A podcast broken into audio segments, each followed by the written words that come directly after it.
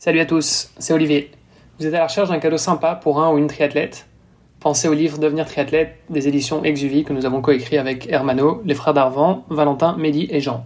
On s'est posé à 7 pour couvrir tous les aspects de la pratique du triathlon, qu'il s'agisse du matériel, des entraînements, de la prévention des blessures, de la nutrition, de la préparation mentale ou encore de la gestion du temps. Vous retrouverez tout ce qu'il vous faut pour débuter ou pour se perfectionner dans la discipline. C'est 263 pages illustrées et un plan d'entraînement pour chacune des distances. Et cerise sur le gâteau, il a été préfacé par monsieur Frédéric Van Lierde en personne, champion du monde Ironman 2013. Alors, si vous êtes convaincu et souhaitez faire plaisir à quelqu'un ou tout simplement à vous-même, filez le commander aujourd'hui sur www.ohana.boutique. Ça s'écrit www.ohana.boutique.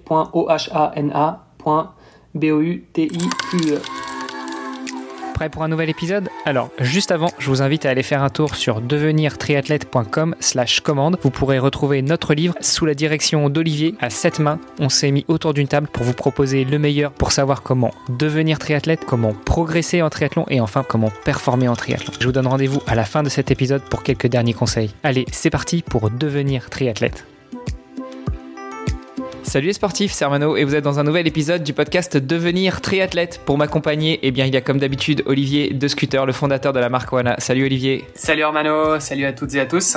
Cette semaine, on va parler natation, qui est une des composantes du triathlon évidemment, mais pas avec un triathlète justement, avec un nageur. On va reprendre un petit peu des échanges qu'on avait pu avoir avec certains nageurs qu'on a reçus dans le podcast, et en plus un nageur qui a déjà été aux Jeux Olympiques. Mais on va parler tout ça avec Enzo Tesic. Salut Enzo. Salut à tous.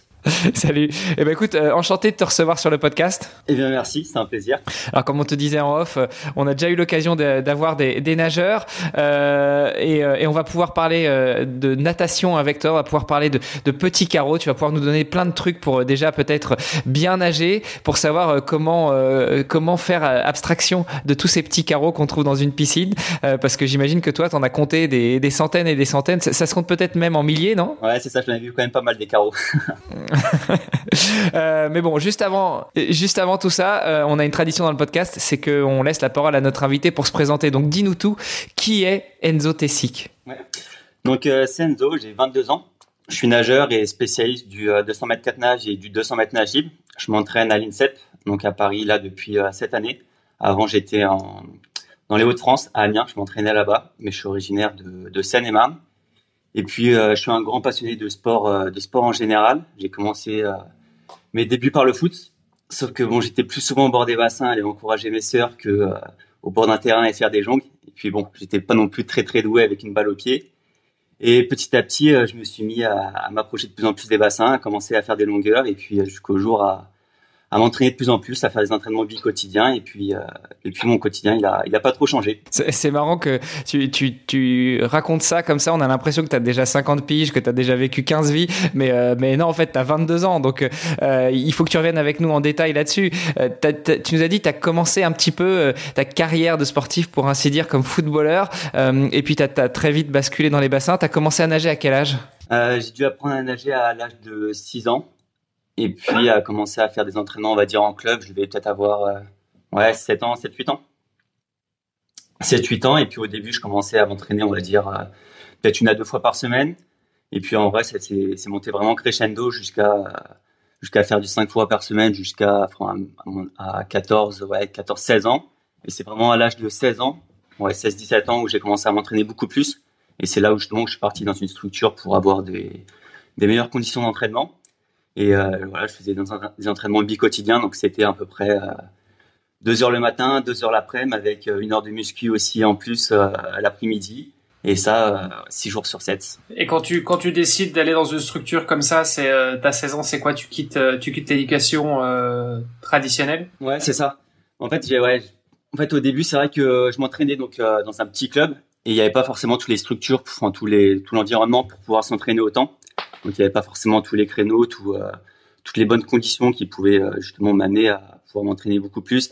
Et c'est vrai qu'en natation, on est vite amené à s'entraîner plus.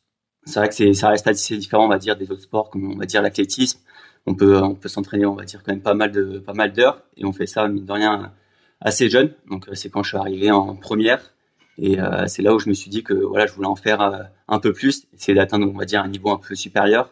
Donc j'avais fait mes premiers championnats de France peut-être à 14 ans. Donc à ce moment-là, c'est championnat de France jeune.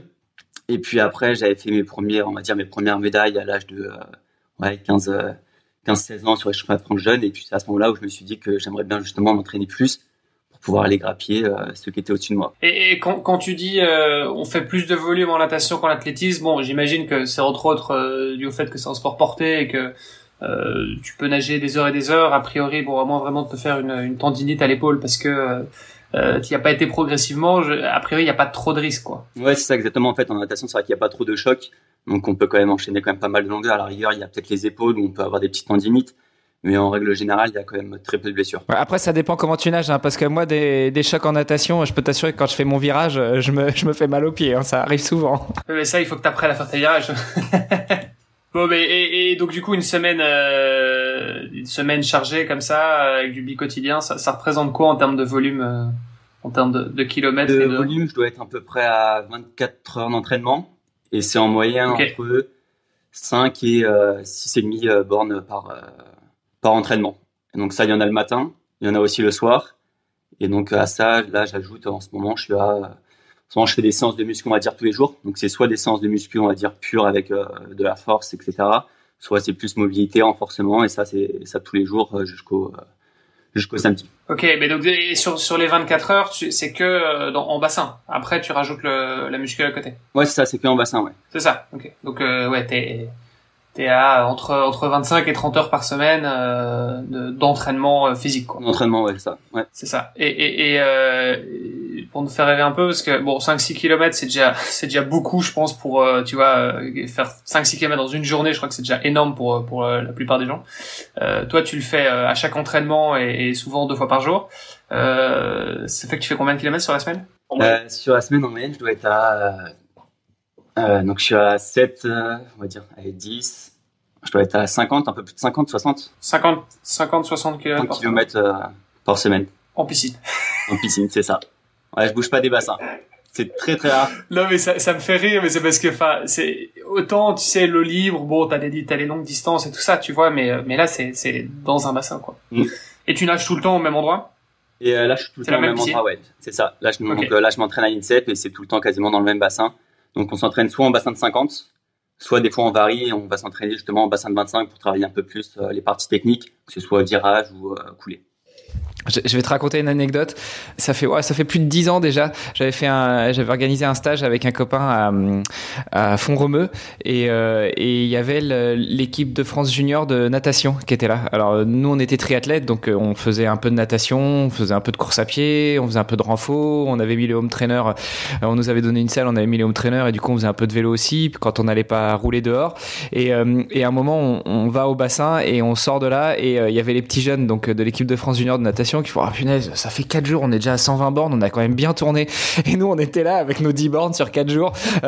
On se sentait un petit peu loin. Donc, j'imagine que ça, quand on parle de chiffres, ça donne un peu le vertige.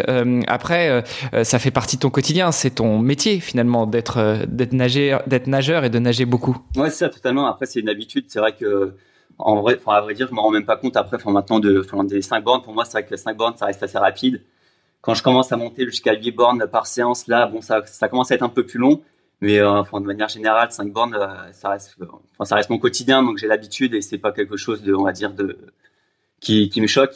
Mais c'est vrai que pour la petite anecdote, en plus, Font-Romeu, en natation, on a quand même l'habitude de y aller. C'est vrai qu'on aime bien y aller à Font-Romeu justement pour l'altitude. Parce que pour l'entraînement, au niveau des effets de l'entraînement, il y a quand même pas mal d'effets. Et il y a une année même où j'avais fait 2 fois 3 semaines justement à Font-Romeu. Et c'était à ce moment-là où on avait quand même pas mal borné. On en profite justement pour faire tout ce qui est travail aéro, tous ces travaux-là. Donc, mais bon, c'est une habitude à prendre. Ouais, et en même temps, toi, ton 5000 mètres, tu le fais un peu plus rapidement que nous, j'imagine. Enfin, 5000 mètres pour toi, c'est combien de temps dans l'eau? C'est 2 heures. Souvent, on le fait en 2 heures. Et 6000, souvent, on fait pareil. Après, ça dépend. Des fois, on peut faire 4000 en 2 heures parce qu'on va faire un peu plus de vitesse et les temps de repos vont être un peu plus longs. Comme on peut faire 8 bornes en 2h15. Oui, mais c'est ça, c'est parce que t'as tes temps de repos, t'as des, je sais pas, des éducatifs, enfin, je sais pas si tu fais encore des éducatifs, d'ailleurs, tu vas nous dire, mais bon, voilà, c'est ok. Après, ça dépend du type de la séance, mais ouais, de manière générale, c'est 2 heures d'entraînement. Oui, parce que moi, des 5000, enfin, ça a dû m'arriver, hein, mais je crois que c'est pas plus de 3 fois, je pense. donc non, effectivement, c'est ouais, bon, ça a un autre niveau. On n'est pas on joue pas dans la même cour. Ok, et donc ouais, et tiens, bah du coup, les éducatifs, toi, t'en fais encore. Ça se passe comment une séance d'entraînement d'un athlète élite comme toi? Alors pour la séance type, on va avoir donc j'arrive au bord du bassin, je vais avoir à peu près 15-20 minutes d'échauffement à sec, où là je vais faire tout ce qui est renforcement d'épaule, tout ce qui est un petit peu de gainage, un peu de mobilité. Après on va avoir à peu près 800 mètres, on va dire, d'échauffement assez tranquille. On va nager un petit peu, on va varier un petit peu les nages, un peu de crawl, un peu de quatre nages. Et après on va avoir une petite partie aussi un peu de technique. Souvent ça se place pendant la partie d'échauffement. Et là, on va varier les éducatifs. Donc, ça peut être du rattrapé. Donc, c'est quand on va mettre les deux bras devant et puis on vient pousser d'un bras à l'autre. Après, on va avoir tout ce qui est godie. Donc, ça va être des travails de prise d'appui. On va avoir quelques petits travails de virage avec des accélérations avant chaque rotation. Et puis, ça, on en fait quand même, on va en faire à chaque entraînement. Et ça va varier, on va dire, à chaque fois dans le début de séance. Puis après, on va avoir un bloc précis ça peut être de l'aéro, un bloc de vitesse. Après, on va remettre un petit peu de technique, et après, ainsi de suite. Mais dans chaque séance, on met de la technique, en tout cas. Ouais, mais donc, en fait, ça reste assez similaire à une séance classique, entre guillemets. Enfin, en tant que triathlète, si t'es dans un club ou voilà une séance encadrée, en général, souvent, c'est assez similaire, quoi. Mmh. Ouais, je pense que ça. En tout cas, au niveau de la structure. Même au niveau du triathlon, il me semble que c'est un peu préparé au niveau des modalités d'entraînement. Alors, je pense que la seule vraie différence, c'est qu'en triathlon, il y a quand même un petit peu plus de travail, tu sais, avec le pool boy, par exemple. Parce que triathlon, t'es pas trop censé bouger les jambes, quoi. Enfin, les jambes, elles te permettent de rester horizontale, mais sinon, c'est les bras qui travaillent, quoi. Ouais, parce que ça. Parce que bon, faut que tu roules et faut que tu cours après, donc t'as intérêt à épargner tes jambes pour la suite. Par contre, les bras, tu peux y aller, a priori, après, ils sont tranquilles, quoi. C'est ça, ouais. Et puis, ça fait quand même monter pas mal le cardio de mettre un gros battement. Donc c'est sûr qu'en triathlon, vu que la distance est longue, ça reste moins avantageux de mettre un gros battement pendant la course. En plus. Oui, c'est vrai qu'il y a la distance finalement qui joue beaucoup aussi. Après, nous en natation, on travaille quand même pas mal les jambes, parce que ça nous aide quand même à être pas mal haut sur l'eau.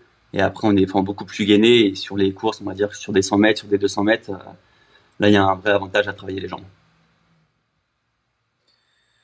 Ouais. Et travailler les jambes, moi je trouve que c'est très difficile.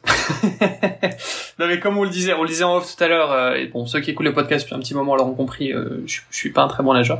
Non, j'ai vraiment, en fait, après c'est quelque chose, c'est marrant parce que c'est aussi quelque chose de un peu systématique. Dès que j'en parle avec un cycliste, les cyclistes, ils disent non mais moi je suis pas bon nageur. Un cycliste n'est pas un bon nageur. Ça c'est un peu. Alors après bon, il y a les triathlètes qui viennent de la nage et qui se mettent au vélo, à la limite c'est plus facile, mais ceux qui viennent du vélo souvent c'est difficile, quoi.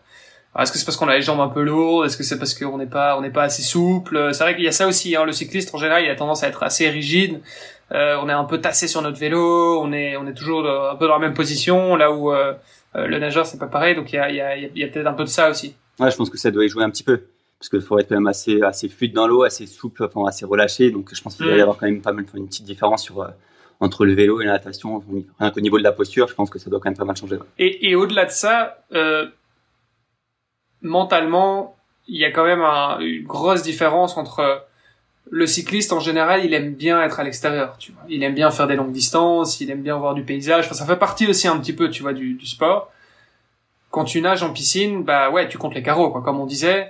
C'est clair que c'est pas la même. Enfin, tu vois, mentalement, t'es pas câblé de la même manière, quoi. Moi je trouve, j'ai énormément de respect pour les nageurs comme toi qui font 50-60 bornes par semaine en moyenne sur l'année dans une piscine. Enfin, tu vois, il y a le côté un peu hamster où tu t'es toujours dans le même truc et en fait tu t'en lasses pas. Enfin, ou peut-être que tu t'en lasses, hein, tu vas nous le dire, mais en tout cas bon, tu parviens quand même à les enchaîner. Là où je pense que le cycliste de base, bah, il est plus attiré par l'extérieur, tu vois, un peu le côté un peu aventure. T'as un côté un peu aventure aussi dans le cyclisme parce que les distances sont un peu plus longues, tout ça. Ouais, totalement. Après, c'est vrai qu'en natation, il peut y avoir aussi ce côté, on va dire, un peu de lassitude, de tout le temps rester au même endroit et de voir le même bassin, mais à vrai dire, on s'en rend pas vraiment compte des carreaux. Enfin, c'est pas forcément le truc où on va vraiment se focaliser dessus. On va plutôt se focaliser sur la nage. Donc, typiquement, on va se focaliser sur la prise d'appui. On va essayer de voir comment notre bras il est sur le niveau de notre geste, niveau de notre gestuelle.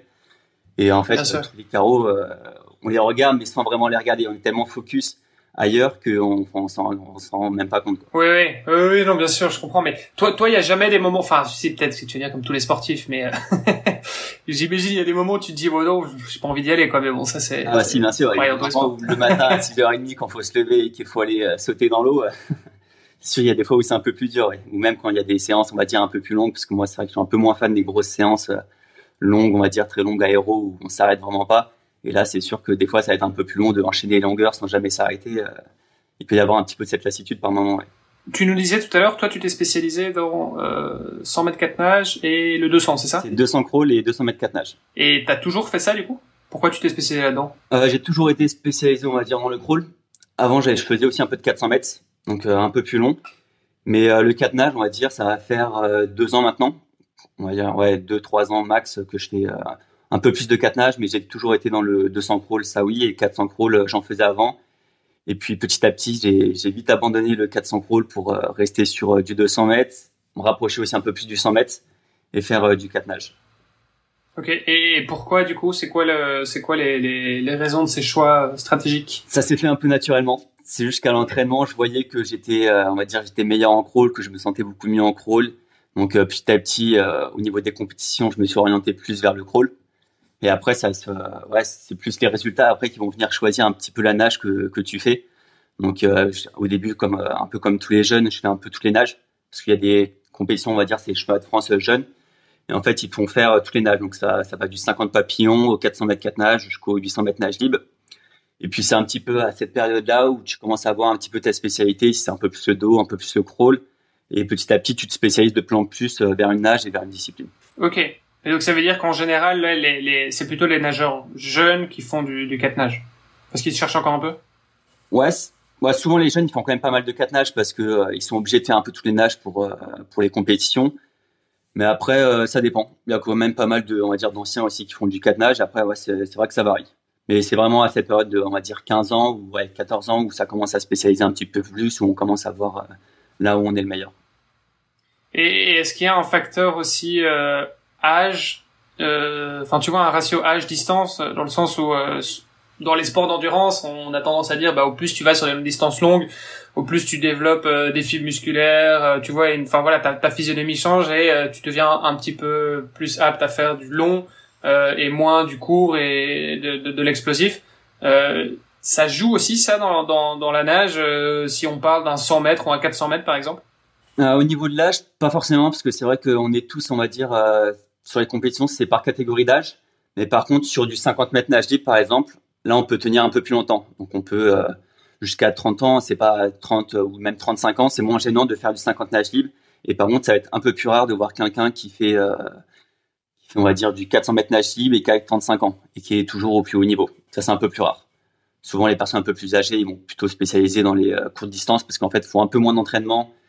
Et plus de masse musculaire, plus d'explosivité. Et puis, c'est aussi l'expérience, parce que les 50, c'est vrai qu'il faut faire très peu d'erreurs. Donc, souvent, c'est les personnes, on va dire, les plus expérimentées et les plus âgées qui sont souvent un peu plus... qui sont meilleures. OK, c'est marrant, parce qu'en fait, du coup, c'est complètement l'inverse, quoi. Ça veut dire qu'au plus t'es âgé, au plus tu as acquis une bonne technique. Et donc, t'es capable de... C'est ça, ouais. T'es capable de mieux performer sur du court, parce qu'au plus c'est court, au plus c'est technique, parce qu'effectivement, t'as moins de marge d'erreur, quoi. Ça, et puis à 35 ans, souvent, on est quand même un peu moins capable d'enchaîner tous les kilomètres à l'entraînement, toute l'intensité. Ça, on va être un petit peu moins capable de tenir sur des 400 mètres, 800 mètres à cet âge-là. Ah, c'est marrant, parce qu'en même temps, en général, on a tendance à dire qu'au plus t'es âgé, au plus tu tiens sur du long. Bon, ici, on parle pas vraiment de long, on parle de court, ouais. Cours un peu plus long, mais enfin bref. Plus très très long. Est-ce que cette théorie, elle est valable aussi sur de l'eau libre ? Alors sur l'eau libre, je réfléchis, mais je crois pas connaître de très très vieux, on va dire, qui font de l'eau libre et qui sont dans le top 5 mondial. Après, il y a toujours des exceptions. Mais de manière générale, l'eau libre, on va dire que la moyenne, je pense qu'ils ont 27 ans. 25 ans, voire même plus jeunes. Il y a quand même des très jeunes qui sont aussi très bons en eau libre. Ouais, mais donc c'est marrant en fait. La natation, c'est un. Enfin, Enfin ouais, ils se dans vraiment un rapport complètement inversé quoi. Après, l'eau libre et le bassin, ça reste quand même assez différent quand même. Oui, oui, c'est des disciplines, ouais. Ouais, tout à fait. Bah, c'est comme comparer du, je sais pas, de l'athlétisme, du marathon. Enfin, tu vois, je veux dire, du 400 mètres et du marathon. Enfin, c'est... Ouais, tu cours, mais c'est plus les mêmes sports. Ouais, je voulais te demander, c'est marrant que tu dises que justement tu bornes beaucoup pour faire des 200, des 400. Est-ce que c'est véritablement une obligation de borner beaucoup et voire même de borner encore plus. Je sais qu'on avait reçu sur ce podcast un triathlète qui nous disait qu'il y a une année, il s'est mis à faire des 35, 40, 50 bornes par semaine et finalement, ça l'a plus épuisé qu'autre chose. Alors forcément, c'était pas un nageur comme toi, mais en tant que nageur, est-ce que borner beaucoup, ça apporte véritablement quelque chose dans ta technique de nage, dans ta qualité de nage, dans ton rapport avec l'eau, dans ta glisse, ou est-ce que c'est aussi peut-être un peu pour vous rassurer que tout va bien se passer? Parce que juste après, tu nous disais aussi que plus on vieillit, entre guillemets, moi j'ai déjà un certain âge, alors ça me fait marrer d'entendre des vieux de 27 ans, tu vois, mais plus on vieillit et plus on va aller vers des épreuves plutôt courtes parce qu'on a acquis une certaine technique, mais en même temps, on n'a plus forcément la capacité ou l'envie de faire des gros entraînements. Ouais, c'est ça. Alors c'est vrai que j'ai deux avis sur la question. Je pense que le fait de borner, ça apporte aussi déjà ça apporte tout simplement de l'endurance. Même sur du 200 mètres, il y a le retour qui est aussi très important. Donc, il y a souvent la première partie de course où, on va dire, tous les nageurs vont nager à peu près à la même vitesse. Mais souvent, ça joue, voilà, sur la deuxième partie de course, sur la capacité à relancer. Et sur cette capacité à relancer, en fait, faut avoir tout simplement de l'endurance. Et pour ça, pour avoir de l'endurance, faut borner à l'entraînement. Faut avoir fait quand même pas mal de kilomètres. Avoir un bon système aussi aéro. Donc, ça permet aussi d'enchaîner les courses. Parce qu'en natation course, il y a les séries. Après, on enchaîne avec les demi-finales. Après, on a les finales. Donc, on peut vite commencer à vite enchaîner les courses. Donc, ça permet aussi de mieux récupérer.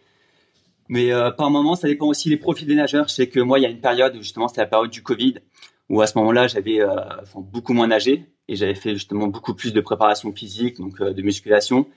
Et 2 mois après, j'avais repris l'entraînement et j'avais fait tous mes meilleurs. Donc, que ce soit même sur 200 mètres ou même sur du 100 mètres. Donc ça pouvait s'expliquer par le fait que j'avais pris aussi un peu plus de masse musculaire, que j'avais pris un peu plus de force. Mais par contre, j'avais moins d'endurance. Sur le 400 mètres, j'aurais pas pu tenir du 400 mètres sans avoir trop borné, justement. Mais sur du 200 mètres, par contre, c'est vrai qu'il faut quand même garder un bon kilométrage sur la semaine. C'est intéressant parce que du coup, effectivement, tu dis c'est le 200 mètres, par exemple. T'as 100 mètres, t'as un premier aller-retour où tout le monde est plus ou moins à la même vitesse et puis la course commence après, quoi. Ouais, c'est ça. C'est vrai que c'est vraiment sur la deuxième partie de course où on peut voir les différences. Après, il y a toujours des profils qui vont avoir tendance à partir vite au début et puis essayer de maintenir un petit peu cette avance jusqu'à la fin.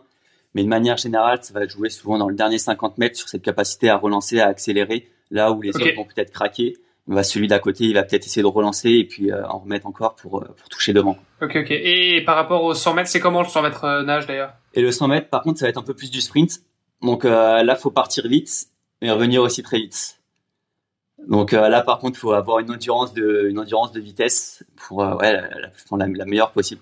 Ok, et quand tu dis 4 nages, explique-nous peut-être un peu comment ça fonctionne. Les 4 nages, donc là, 200 mètres 4 nages, c'est première longueur en pape, après deuxième longueur en dos, j'enchaîne avec la brasse et le crawl. Et ça, c'est toujours pareil. Et puis au niveau des entraînements, sur des entraînements, on va dire, un peu type 4 nages, moi, on va dire, aujourd'hui, j'en fais que 3 par semaine. Donc, je suis plus focus sur le 200 mètres nage libre et sur le crawl en général que le 4 nage. Mais le 4 nage m'en sert justement en complément du crawl et le crawl en complément du 4 nage. Parce qu'en fait, il peut y avoir des nages aussi qui peuvent être complémentaires, comme le papillon par exemple, qui va venir apporter un peu plus de puissance, un peu plus de force pour le crawl ou même les autres nages.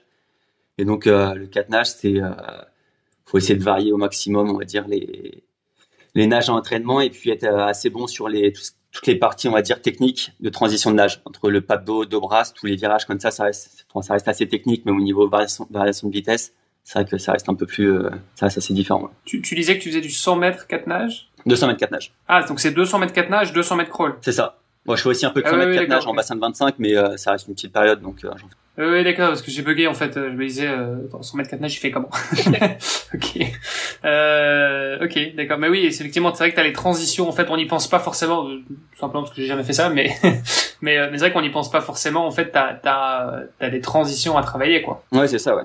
Oui, il y a des transitions à travailler et puis souvent ça fait augmenter quand même pas mal les pulses de justement de passer de la brasse au crawl parce que c'est pas du tout le même rythme. Sur la brasse, on va être sur un tempo beaucoup plus lent, beaucoup plus en force et le crawl quand on va relancer, on va mettre beaucoup plus de rythme.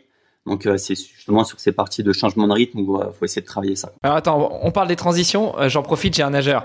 Déjà, tu vas peut-être pouvoir rapidement passer avec nous en revue les transitions, même si en audio c'est peut-être pas forcément facile, mais toi tu connais ça, les yeux fermés sur le bout des doigts. D'ailleurs, ça me fait venir une idée, il faudra qu'on parle éventuellement visualisation, etc. Est-ce que tu travailles ces choses-là ? Mais passer très rapidement en revue les transitions et puis notamment la transition de dos. Enfin, moi déjà, je dois être le seul mec quand je fais 50 mètres d'eau, en fait dans le bassin j'en fais 100 parce que je fais des diagonale, mais à quel moment tu te tournes pour faire ton virage ? Alors à quel moment je tourne ? Au moment où il y a les drapeaux. Donc ça va donner une indication pour savoir à quel moment je vais tourner. Et souvent moi personnellement, dès que j'arrive au drapeau, je vais commencer par faire 2 coups de bras. Et c'est à ce moment-là où je vais faire ma rotation dos brasse par exemple. Donc en fait après c'est des automatismes et on a tellement l'habitude qu'on a presque même plus besoin de compter les coups de bras et on sait directement qu'on va arriver à ce moment-là. Et qu'on va tourner, en fait, on connaît tellement notre corps et on connaît tellement aussi la longueur que ça devient un automatisme et on s'en rend même plus compte. Et est-ce que ça change suivant les bassins ? C'est-à-dire, tu changes de bassin, tu vas pas forcément avoir les mêmes drapeaux et pas forcément les mêmes repères. Alors j'imagine que toi tu es toujours dans des bassins où il y a des drapeaux, mais s'il n'y a pas de drapeau, tu te repères à l'échelle, tu te repères aux petits morceaux de rouge sur la ligne quand tu arrives près du bord. Enfin, mets-toi à la place de notre audience qui est plutôt des triathlètes, pas forcément des nageurs. Comment est-ce qu'on peut organiser tout ça ? Alors soit il y a les bouchons, normalement dans chaque bassin, il y a des petits bouchons qui sont situés soit aux 5 mètres, soit aux 15 mètres, donc c'est un petit bouchon rouge. Souvent, jusqu'aux 5 mètres, c'est que du rouge. Et après, aux 15 mètres, il y a un seul bouchon rouge. Donc là, ça donne une indication justement sur à quel endroit on est. Ou sinon, on se repère tout simplement soit au niveau des fois, il y a des échelles, soit au niveau du plafond. On peut se repérer aussi. Ou alors au niveau des coups de bras. C'est un peu plus compliqué, mais c'est aussi possible de se repérer au niveau. Ouais, il faut bien se connaître aussi quoi, pour les coups de bras. Et quand tu dis les bouchons, c'est les bouées. Hein, Ouais, c'est au niveau des lignes d'eau. Au niveau des lignes d'eau, il n'y a pas tout à fait les mêmes couleurs au niveau des bouchons. Et c'est ça. On peut se repérer ici. Après, ça dépend les bassins. Des fois, il y a. Je savais pas qu'on appelait ça un bouchon, du coup. Mais... Du coup, toi, tu t'es spécialisé là-dedans, dans le 200 mètres. Tu te vois rester comme ça sur le 200 mètres, ou bien tu te dis, avec l'expérience, je vais passer sur du 100 ou du 50, je sais pas. Non, pour le moment, je pense que je vais rester sur le 200 mètres parce que c'est là où je me sens le mieux, c'est là où je connais le mieux la course et c'est là où, on va dire, je suis le meilleur par rapport à d'autres distances. Donc pour le moment, je vais me focaliser plutôt sur ça jusqu'au jeu, parce que c'est un peu là où je vais essayer de me qualifier, parce que c'est vrai qu'il y a des temps de qualif et puis l'objectif en fait c'est que tout au long de l'année, c'est de répéter des allures de course, répéter une stratégie de course pour que le jour J en fait on soit le mieux préparé possible.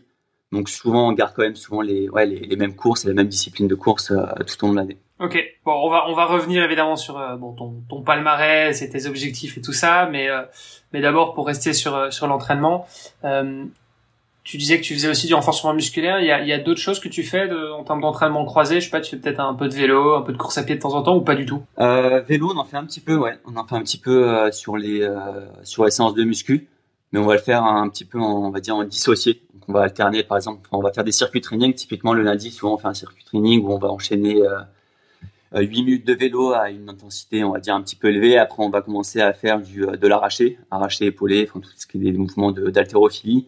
Après, on va changer, on va faire un petit peu de rameur, 8 minutes de rameur. On va enchaîner avec des tractions, par exemple. Mais de manière générale, on fait quand même pas trop de course à pied ni de vélo.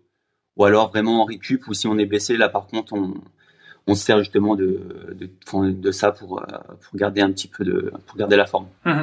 Oui, et quand tu dis vélo, pour toi c'est le vélo en stationnaire, ouais, c'est ça. La piscine quoi. Ouais, on prend jamais notre vélo pour aller faire un tour en dehors de la structure. Pourquoi ? Parce que bon, ça a pas de valeur ajoutée, ou parce que c'est trop risqué que vous fassiez une mauvaise chute.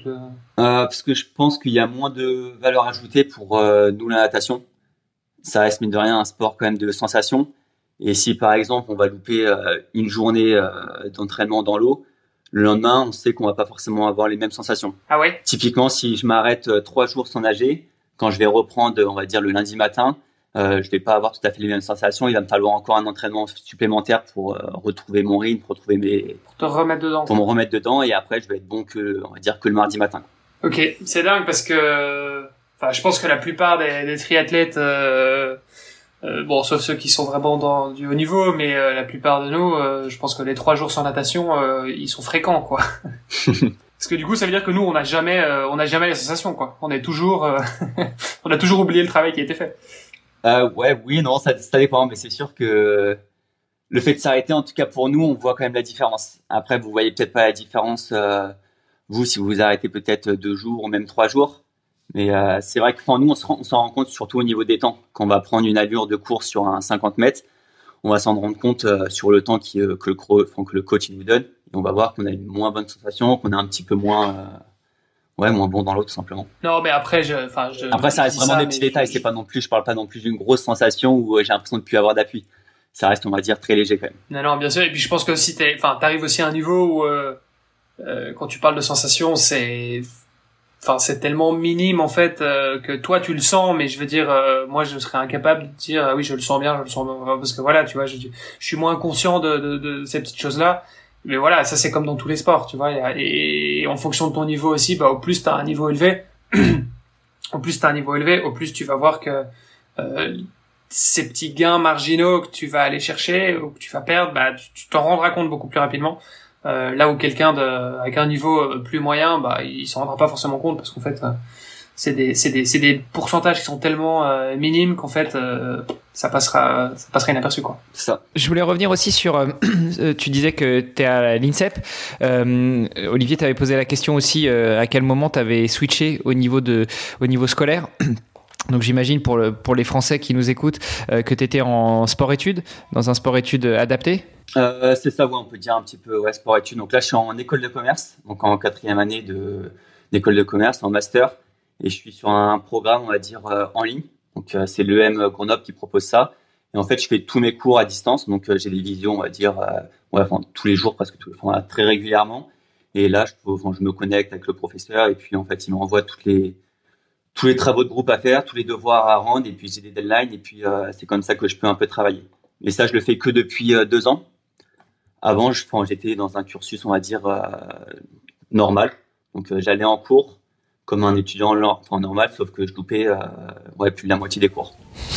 Donc là, c'était à moi de m'adapter, et puis essayer de trouver des moments où je pouvais travailler en solo pour justement rattraper tout ça et puis valider à chaque fois l'année. Ouais, t'étais pas dans un établissement particulier qui te propose des horaires aménagés. Alors je sais pas, je sais que ça existe dans le foot. Moi, je sais que j'avais fait ça à un moment pour le judo, où t'as des jours où t'as des plages de cours juste le matin, et puis l'après-midi t'es libéré pour aller t'entraîner.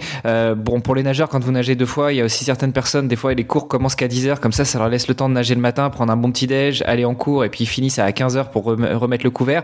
Toi, t'étais pas dans un établissement comme ça. T'étais dans un établissement entre guillemets classique qui essayait de trouver une solution pour s'adapter à toi. Moi, j'étais dans un établissement classique, et puis quand j'ai commencé à faire des entraînements bi-quotidiens, donc c'était au lycée. Et au lycée, en fait, c'était donc je m'entraînais jusqu'à, on va dire, 9h, et puis j'allais en cours à 9h30 pendant que les autres avaient déjà commencé les cours à 9h. Donc souvent, j'arrivais en plein milieu du cours pour pouvoir commencer le cours. Et après, je repartais souvent à 14h40, souvent aussi en plein milieu du cours, pendant que les autres refaisaient encore 1 à 2 heures, voire 3 heures de cours en plus. Et là, en fait, c'était plus un aménagement dans le sens où ils acceptaient, où ils autorisaient le fait que je puisse partir, faire du sport et louper les cours. Et c'était un aménagement dans ce sens-là, quoi. Ok, c'est simple, c'est pas mal comme, comme mode de vie finalement. Ça te permet effectivement de pouvoir investir dessus, parce que j'imagine que tu te dis, comme tout sportif de haut niveau, tu te dis là oui je suis au niveau. Maintenant ça va pas durer. Alors en natation, tu pourras quand même aller sur des distances un peu plus courtes, mais bon, ça va pas durer toute ta vie non plus. C'est quoi d'ailleurs l'âge de la retraite entre guillemets pour un nageur pro? Ouais, souvent c'est la trentaine. Ouais, ok, bon. Ça dépend du niveau, mais souvent à 32 ans, on en voit déjà un petit peu moins. C'est ça. Bon tu vois, moi j'y arrive, et Hermano, ça fait déjà longtemps qu'il serait pensionné.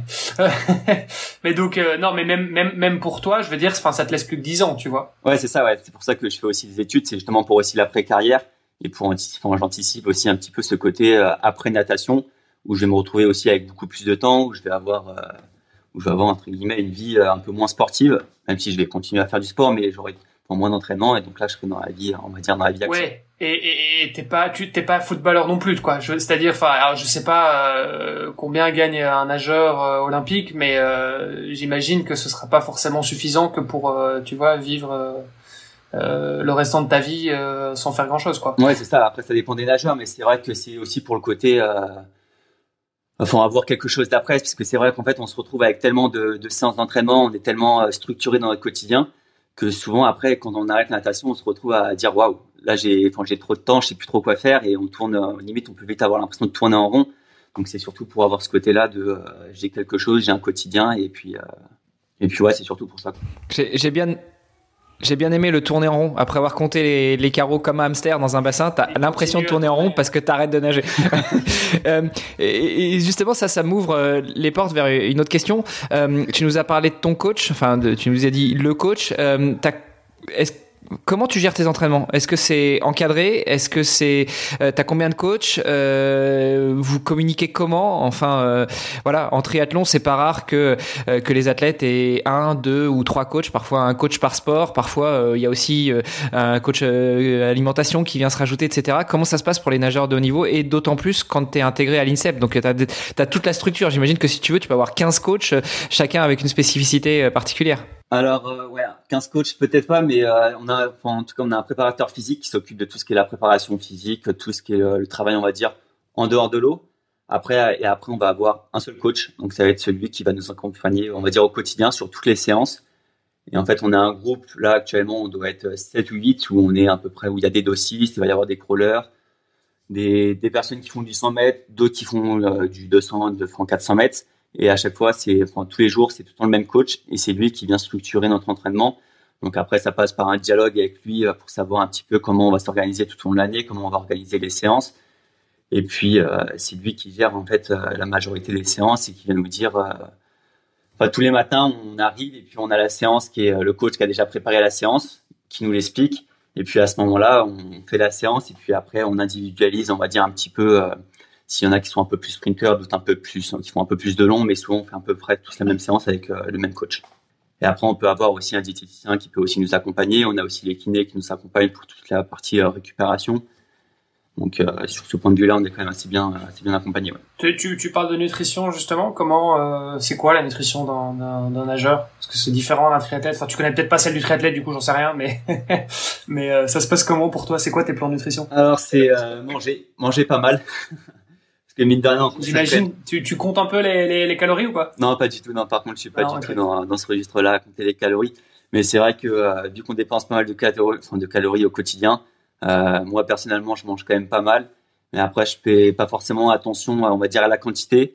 Mais j'essaye par contre de manger, on va dire, assez correctement. Donc, avoir féculents, protéines, des légumineuses, varier au maximum. Après, je sais que, nous, en tout cas, à l'INSEP, on a un self.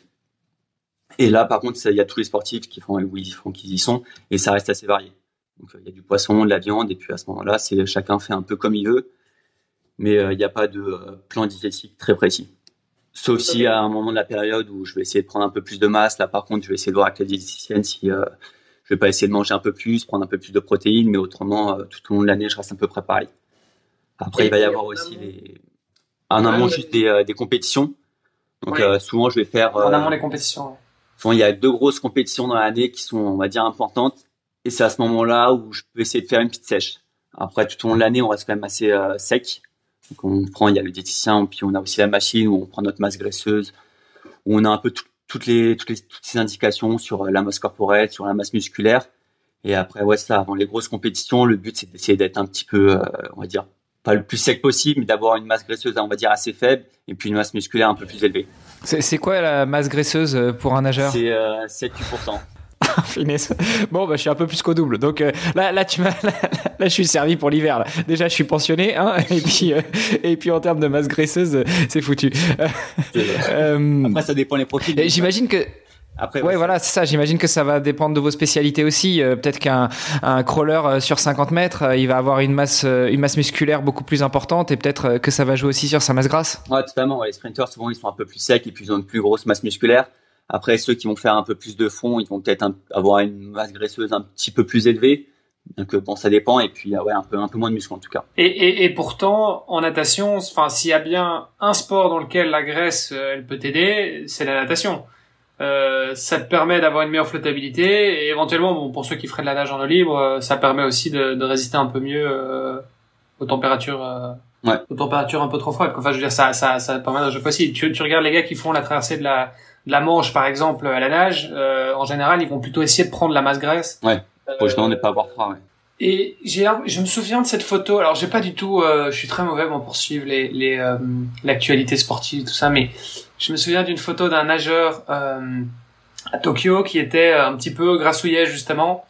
Je sais plus s'il était philippin ou un truc comme ça, mais, enfin, j'ai cette image, en tout cas, de ce gars-là. Je sais pas si tu vois de qui il s'agit, mais, en tout cas, un nageur olympien qui était justement un petit peu grassouillet. On se disait, attends, c'est bizarre. Et pourtant, il était à ce niveau-là. Ouais, c'est ça. C'est vrai qu'il y en a quelques-uns qui sont aussi un peu plus grassouillés que d'autres. Mais après, ça dépend des profils. Après, c'est vrai qu'aussi à l'entraînement, typiquement, faut pas forcément être trop sec, justement, pour encaisser la charge d'entraînement. Il y en a qui, dès qu'ils vont être trop secs, ils vont pas avoir d'énergie. Et puis, sur les séances d'entraînement, ils vont avoir beaucoup plus de mal à les finir. Donc, c'est vraiment un ratio à trouver, un équilibre à trouver entre être sec, mais à la fois pas non plus trop gros. Mais souvent, on est rarement trop gros. Et puis, faut trouver juste le milieu. Des fois, il y en a qui se sentent mieux en ayant une masse graisseuse supérieure parce qu'ils se sentent plus forts, ils se sentent ils ont une meilleure énergie tout simplement. Donc, en fait, ça dépend les profils. Et même au niveau des compétitions, souvent, on peut même être un peu plus gras. Moi, je sais qu'il y a des compétitions où j'étais, on va dire, un petit peu plus gras. Mais pour autant, je faisais mes meilleurs temps. Donc, c'est vrai que... de ce point de vue-là, on n'est pas trop pénalisé sur ça. Et ce juste milieu, cet équilibre, c'est toi qui le trouves ou justement, ça va être un peu le staff qui va t'aider à trouver le bon équilibre? Est-ce que ton coach a son mot à dire? Enfin, il a certainement son mot à dire, mais est-ce qu'il te le dit? Est-ce qu'il te dit, tiens, là, dans 3 semaines, on va rentrer dans un gros cycle de charge, tu ferais bien de carburer un peu plus au niveau du coup de fourchette parce que un petit peu plus de gras, ça ferait pas trop de mal? Ou est-ce qu'au contraire, ça, c'est vraiment un sujet qui est laissé à votre propre appréciation? Ouais, il y a le coach qui peut t'orienter un petit peu, mais de manière générale, c'est chacun fait un peu comme il le sent. Et puis après, c'est surtout au niveau du ressenti. C'est vrai qu'on commence aussi un petit peu à se connaître. Donc après, on sait à peu près on sait à quel moment on va être bien, on sait à quel moment il faut aussi essayer de faire attention et manger un peu plus sainement. Mais après, c'est vraiment le ressenti de chacun. Et ce côté masse graisseuse, c'est un peu lié au régime cétogène, par exemple. Enfin, tu vois, du fait que se dire, au plus je vais être sur du long, au plus mes zones d'intensité vont baisser, et donc au plus je vais aller chercher je vais aller chercher mon énergie dans les lipides plutôt que dans les sucres, dans les glucides. C'est lié un peu à ça, le fait que tu dis les sprinteurs ils sont plutôt secs et quand tu vas sur du long on a un petit peu plus de masse grosseuse. Ça peut être un petit peu lié à ça. Après c'est aussi peut-être une question aussi de génétique. Il y en a qui vont être naturellement un peu plus secs que d'autres sans pour autant faire plus attention, ou peut-être même manger beaucoup plus alors qu'ils sont beaucoup plus secs. Donc ça va dépendre aussi de la génétique et puis après ça dépend aussi un petit peu de la spécialisation de la distance, mais de manière générale, c'est, nous les nageurs, je sais qu'on fait pas forcément très attention, on va dire, à la masse graisseuse, même si on essaye quand même de garder peut-être une petite indication. En fait, on est tellement tout le temps stable, quasiment tout au long de l'année, que c'est rare qu'il y ait un moment où on va se dire, là, faut qu'on descende beaucoup plus. Souvent, qu'on est à 7%, on n'a non plus une grosse marge, on va pas descendre forcément à 5%, quoi. On est déjà assez bas, donc. Ouais, là, tu perds 100 grammes, tu perds un os. Et tu dis, c'est un peu toute l'année la même chose. Il y a une saisonnalité dans la natation en piscine ou pas? Ouais. Alors, souvent, on a des pauses au mois de décembre, donc pendant la période de Noël. Là, à ce moment-là, on va avoir 10 jours de pause. Donc, ça peut varier, mais de manière générale, c'est 10 jours de pause. Et après, on va avoir une coupure au mois d'août. Donc, de août du 1er août jusqu'au 1er septembre. À ce moment-là, on va voir si c'est la plus grosse coupure de l'année. Après, ça dépend des périodes. Et quand tu dis coupure, c'est zéro natation ou vous avez une coupure d'entraînement, après, tu vas quand même titiller les bassins? Non, c'est zéro natation. Zéro natation. Ouais. Pendant un mois, c'est vraiment zéro natation. C'est là où on fait la plus grosse coupure, où on souffle un petit peu. Et puis, souvent, c'est même rare qu'on mette un pied dans l'eau, quoi. À part pour aller à la mer et puis... Et puis patauger un petit peu, mais bon. Et attends, parce que tout à l'heure tu nous disais quand tu nages pas pendant une journée, il te faut facile 2 entraînements pour, la journée d'après puisque tu fais du bi-quotidien, donc 2 entraînements pour ressentir les sensations.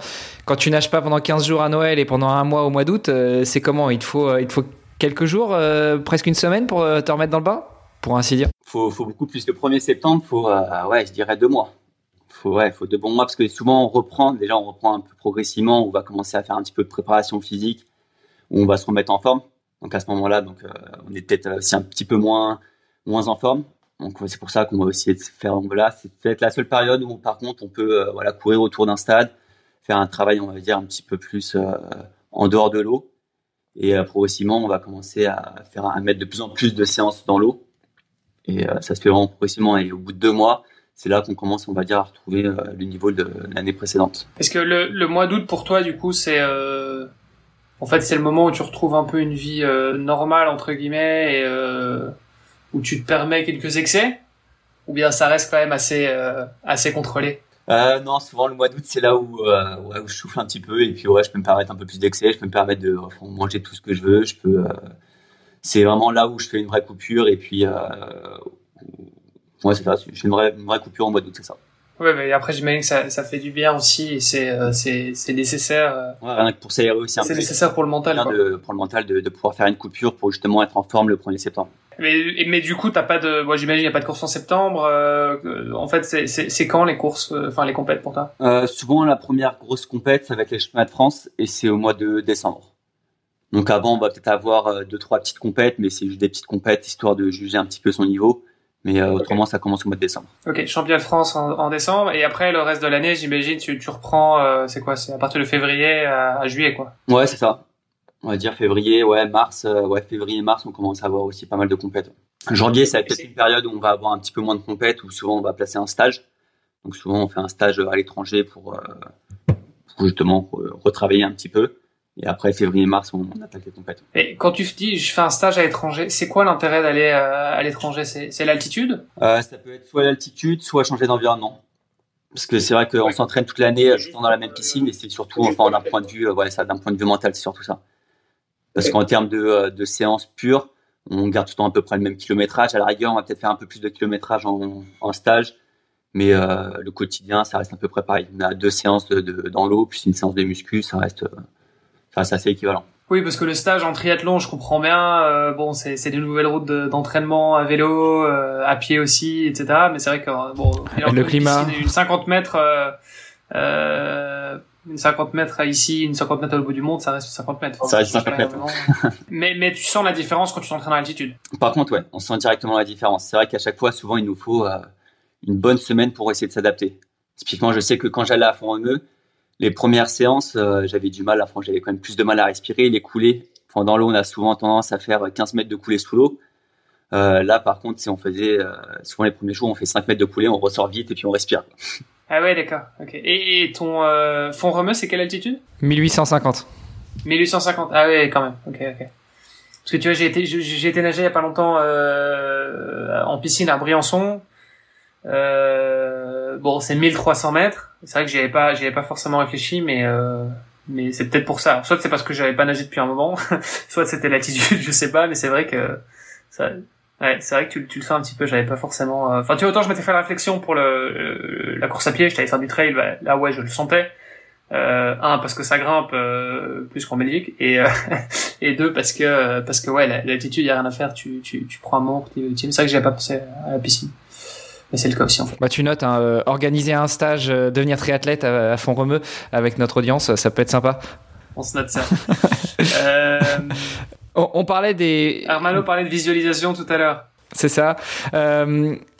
Est-ce que ça rentre aussi dans tes techniques d'entraînement ? Est-ce qu'il y a tout un pan préparation mentale ? Et forcément, avec la préparation mentale, on parle aussi souvent de visualisation. Est-ce que ça rentre en jeu pour toi ? Oui, totalement. Ouais. Donc moi, là, je suis accompagné par un préparateur mental depuis... ça va faire 4 ans, il me semble. Et puis, en fait, il t'accompagne dans ton quotidien. Il te donne aussi quelques techniques pour travailler ton mental. Donc ça passe par la visualisation, ça passe par, on va dire, des techniques d'ancrage où on va essayer de créer une émotion à un moment voulu.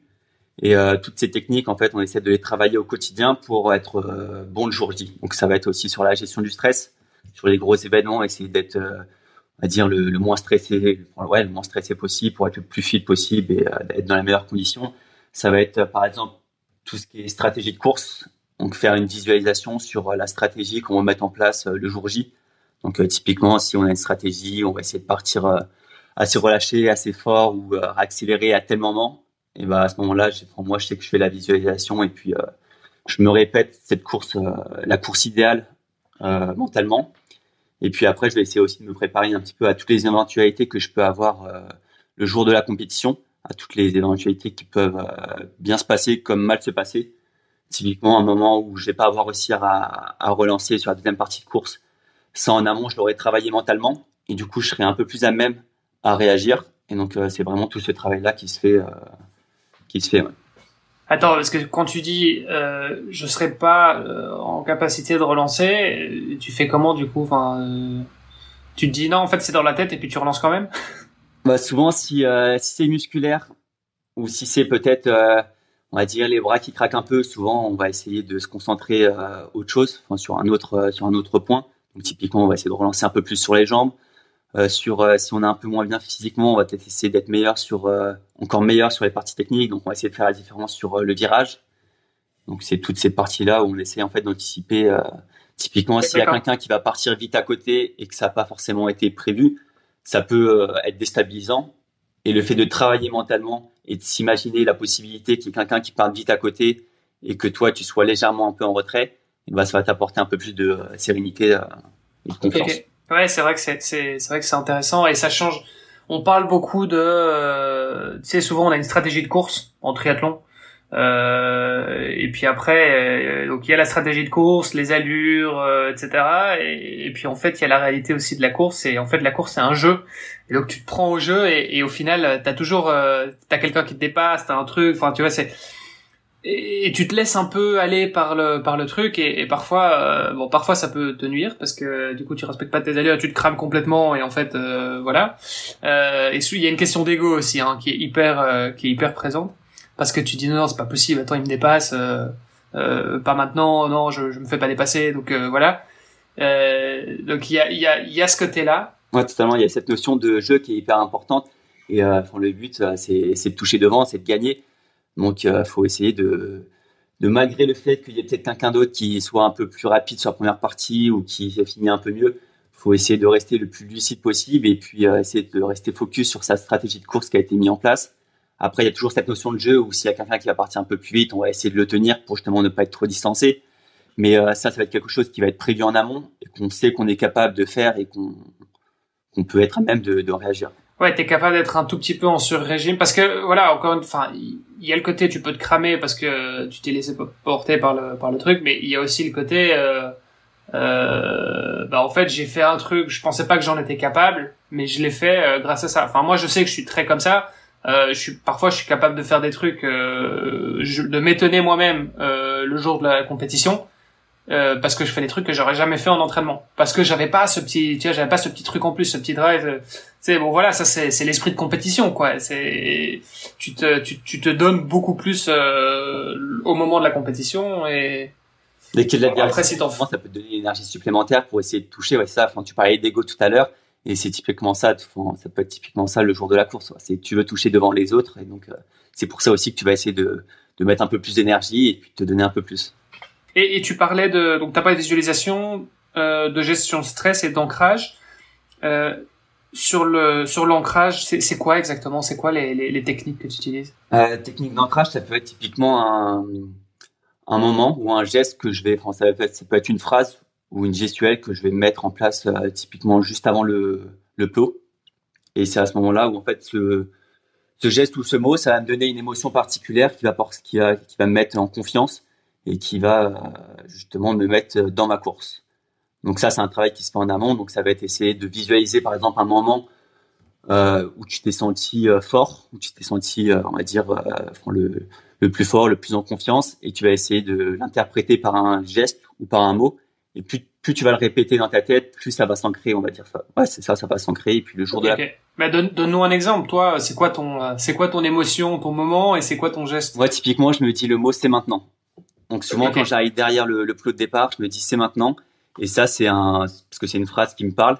Et c'est une phrase que voilà, je me suis répétée plusieurs fois, on va dire mentalement. Et je sais que dès que je me dis cette phrase, c'est le moment où je sais qu'il faut que je me donne à 200% et que je vais rien lâcher et que je vais me donner à 200%. Quoi. C'est ça. Et donc tu te dis c'est maintenant. Et là tu te sens Superman quoi. C'est ça, c'est un peu ça ouais. Là, il y a des moi ce que je faisais c'était il y a longtemps hein, c'était dans un autre cadre mais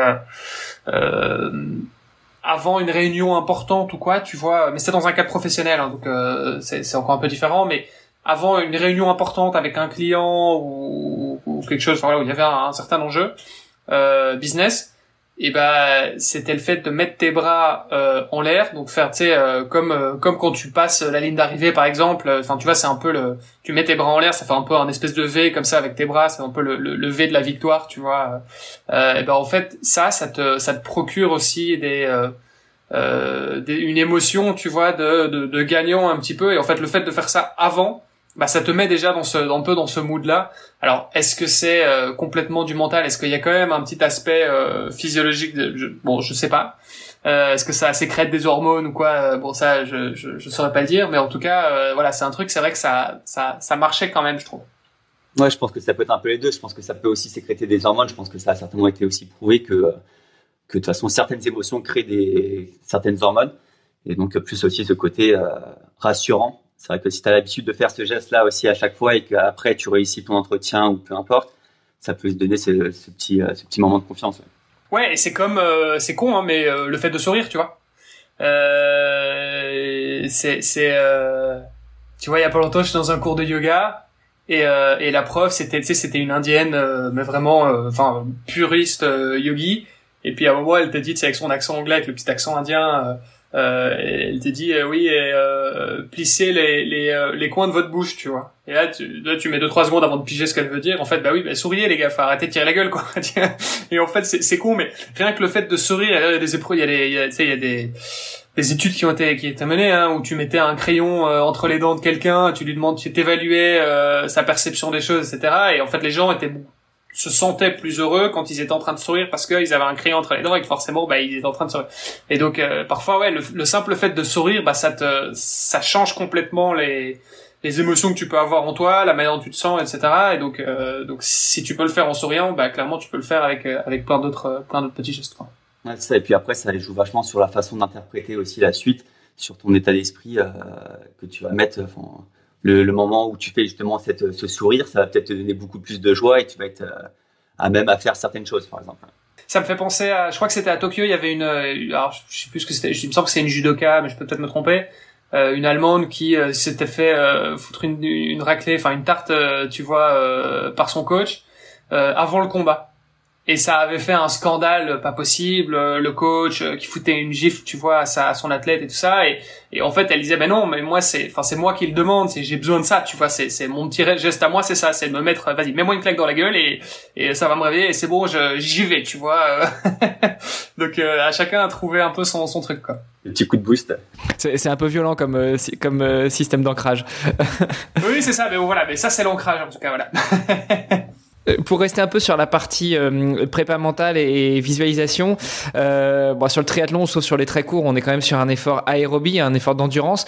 Toi, par contre, il y a pas mal d'anaérobie, je pense, et surtout plus ça va vite et plus vous allez être en anaérobie. Il y a aussi toute la partie apnée, bah quand tu plonges, tu fais des coulées, tu fais ton virage, tu fais des coulées, etc. Est-ce que ça aussi c'est quelque chose que vous travaillez dans les séances de visualisation ou dans les séances de prépa mentale? Tu disais tout à l'heure que par exemple quand t'es arrivé à Font-Romeu la première fois, bah tu faisais des coulées de 5 mètres au lieu de 15, donc ça fait déjà 3 fois moins. Je sais pas si tout le monde a bien tilté.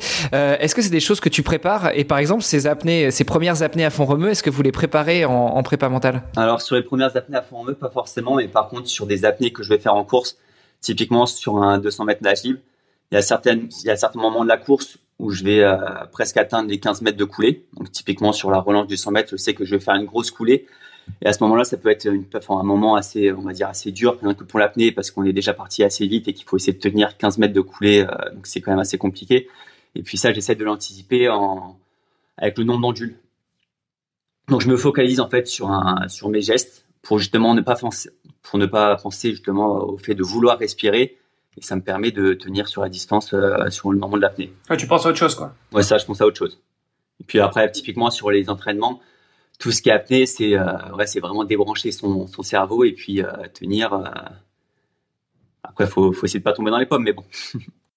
Il y avait une autre partie de la prépa mentale et de la visualisation aussi que j'aurais voulu très rapidement aborder avec toi. C'est un peu une différence aussi qu'il y a entre les nageurs et les triathlètes, c'est ce qu'on appelle le fameux sentiment de flow.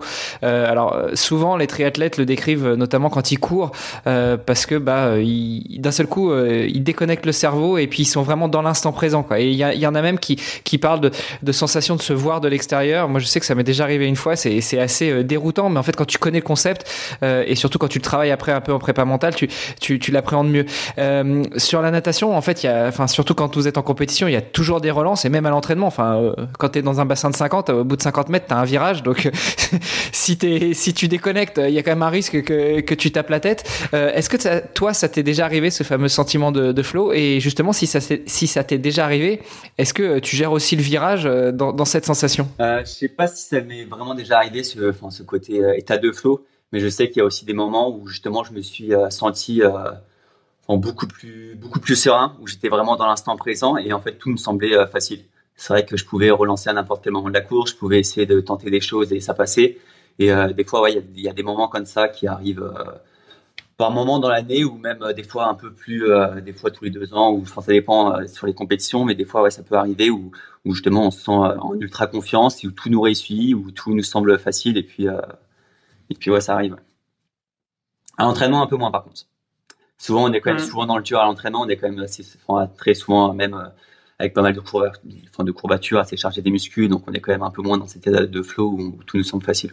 Mais j'ai l'impression que l'état de flow, c'est aussi beaucoup. C'est pas forcément un moment où tu te sens. Enfin, ça te semble facile parce que c'est dans ta tête. Mais je veux dire, parce que Hermano disait, les triathlètes, souvent, ils ont un état de flow dans la course à pied. Moi, de base, j'ai plus cet état de flow quand je suis sur le vélo, tu vois, parce que j'ai l'impression que sur le vélo, je suis plus dans mon élément, c'est plus mon truc à moi. Ouais. Mais après, c'est vrai que sur un triathlon, probablement, tu l'atteins plus facilement à pied, parce que à pied, c'est le moment où où t'en as déjà bien chié, et t'es déjà dans un état un peu second où t'es plus très lucide, parce que après ça dépend un peu des distances, mais en général à pied, t'es quand même en train de subir. Et c'est le moment justement où tu es en train de subir, où parfois tu parviens à passer, tu vois, de je subis à j'ai trouvé un état de flow, et en fait j'ai trouvé un peu mon second souffle, tu vois, ou en tout cas un truc que j'ai débloqué, quoi, tu vois. Donc je pense que c'est aussi lié à ça. Mais après moi j'ai l'impression que c'est quelque chose que tu as beaucoup plus sur dès que tu fais des distances un petit peu plus longues, quoi. C'est clair que si je vais faire 20 bornes là à vélo, il y a peu de chances que j'ai mon état de flow. Par contre, si je vais en faire 150, il y a un moment où effectivement, je serai dans mon élément, et t'as un peu ce côté méditatif, et c'est bon, comme toute pratique, tu vois, méditative, tu deviens, c'est un truc, c'est progressif, quoi. C'est-à-dire que tu commences au début, tu médites, et puis petit à petit, et puis jusqu'à ce qu'il y ait un moment où tu sois complètement zen. Je pense que c'est un peu la même chose dans le sport, et voilà, tu t'atteins pas l'état de flow directement comme ça sur commande, même s'il y en a qui parviennent plus ou moins à le faire. Ça c'est pas mal, c'est un autre level. Mais donc je pense qu'effectivement c'est quelque chose qui va s'atteindre avec le temps, et peut-être qu'en natation justement t'as moins cette possibilité là, ou en tout cas en piscine peut-être que c'est peut-être différent pour le libre, je sais pas. Ouais, c'est vrai que je pense que sur des courses on va dire un peu plus courtes, on va dire même sur un 200 mètres, même sur un 400 mètres, je pense qu'on a un peu moins cet état de flow. Mais par contre, ça peut m'arriver typiquement à l'entraînement de comme ce que tu as dit, avoir un second souffle. Donc, on va faire des séances un petit peu longues, des séances aéro, on va enchaîner les 200 mètres, les 400 mètres. Croire qu'à ce moment-là, on va peut-être craquer, et puis peut-être 200 mètres après, on va avoir ce second souffle, on va réussir à relancer. Et puis, ça va même passer, on va être beaucoup plus rapide, ça va passer beaucoup mieux. Et par contre, ouais, ça arrive sur les séances à l'entraînement. En compétition, ouais. Par contre, c'est un peu moins, ouais, c'est un peu moins fréquent d'avoir justement ce second souffle, mais en entraînement, en tout cas, ouais. Alors, on en parlait récemment avec Arnaud Demester sur un autre épisode, qui disait en fait chaque fois que tu penses être au bout et que t'as plus d'énergie, t'es au bout, en fait en général il te reste encore 20% de tes capacités, tu vois. C'est que t'es que à 80, et donc et en fait ces 20% tu vas les chercher au mental. Et c'était assez intéressant effectivement comme théorie, parce que peu importe les pourcentages, mais on a compris le mécanisme. C'est vrai que souvent t'es là, effectivement t'es un peu au bout de ta vie, tu te dis j'en peux plus, sauf que tu vois la ligne d'arrivée, et là tu redonnes un petit coup, tu vois, que ce soit à pied, à vélo, en triathlon, à la nage, j'imagine que c'est pareil aussi, tu le dis, tu l'appelles le second souffle, c'est ça, tu vois, c'est de se dire en fait, ouais, là je suis au bout, là je pourrais pas aller plus loin, et en fait, bon bah, tu récupères quand même de l'énergie parce que t'as vu que le mec devant toi il faiblissait un peu ou qu'il vient de te dépasser, ou enfin j'en sais rien, tu vois, mais t'as toujours un petit facteur comme ça qui fait que bah, boum, tu repars. Ouais, totalement. C'est vrai que je pense qu'on est toujours plus capable de toujours aller toujours un peu plus loin. Il y a des fois, c'est ce moment où justement on va avoir l'impression d'être complètement cuit, et puis il peut y avoir ne serait-ce qu'un tout petit truc qui peut essayer de déclencher et nous faire passer au-delà de la barrière, et justement de pouvoir passer un palier supplémentaire. Des fois, ça peut être juste un adversaire qui est en train de nous doubler, et puis finalement, par orgueil, on veut essayer d'en remettre, et puis finalement, on pensait qu'on était complètement cuit, mais on arrive à finir la distance. Et puis, ouais, totalement. Bah, l'ego, il a un rôle énorme dans le sport. Je pense qu'on devrait faire un épisode sur l'ego, tiens. Ouais. Faudrait qu'on trouve un spécialiste de l'ego et que, tu vois, qu'on parle de ça. Ça revient quand même souvent, quoi. Et à l'entraînement ou même en compétition, ça t'a jamais fait ça? Tu sais, tu pars, alors plutôt à l'entraînement. Admettons, tu pars pour un 1000 mètres, ton coach te donne un 1000 mètres, et puis, t'as un gars dans qui tu nages dans ses pieds, et puis d'un seul coup, je sais pas, tu te dis, allez, je vais passer devant, donc tu passes devant, donc effectivement, t'as ce second souffle, et puis tu te rends pas compte qu'en fait, t'étais déjà à 600, et puis quand tu relèves la tête, entre guillemets, t'es à 800. T'as jamais eu cette impression-là de perdre un peu, pied, et puis finalement, de pas avoir vu passer les 200 derniers mètres? Ah si, ça m'est déjà arrivé plusieurs fois, ouais. Notamment de partir un petit peu vite, de commencer à passer devant, ou même d'accélérer, et puis petit à petit j'ai l'impression que ça passe de plus en plus vite, et puis j'arrive au mur et je me dis, ah, c'est déjà fini, alors que je pensais que ça allait être interminable, alors que le 400 mètres typiquement d'avant, ou la distance d'avant, j'étais complètement cuit, et puis à ce moment-là c'est passé beaucoup mieux, ouais. Et bon, ça, des fois, ça s'explique pas forcément, mais ça arrive. En natation, on parle souvent de paliers. Et moi, je l'ai vécu clairement, hein. Enfin, j'ai commencé à nager, je savais faire de la brasse, tu vois, mais je savais même pas vraiment faire de crawl. Je pouvais pas faire une longueur de crawl sans m'arrêter, tu vois. Il y a 5 ans, moi, c'était ça.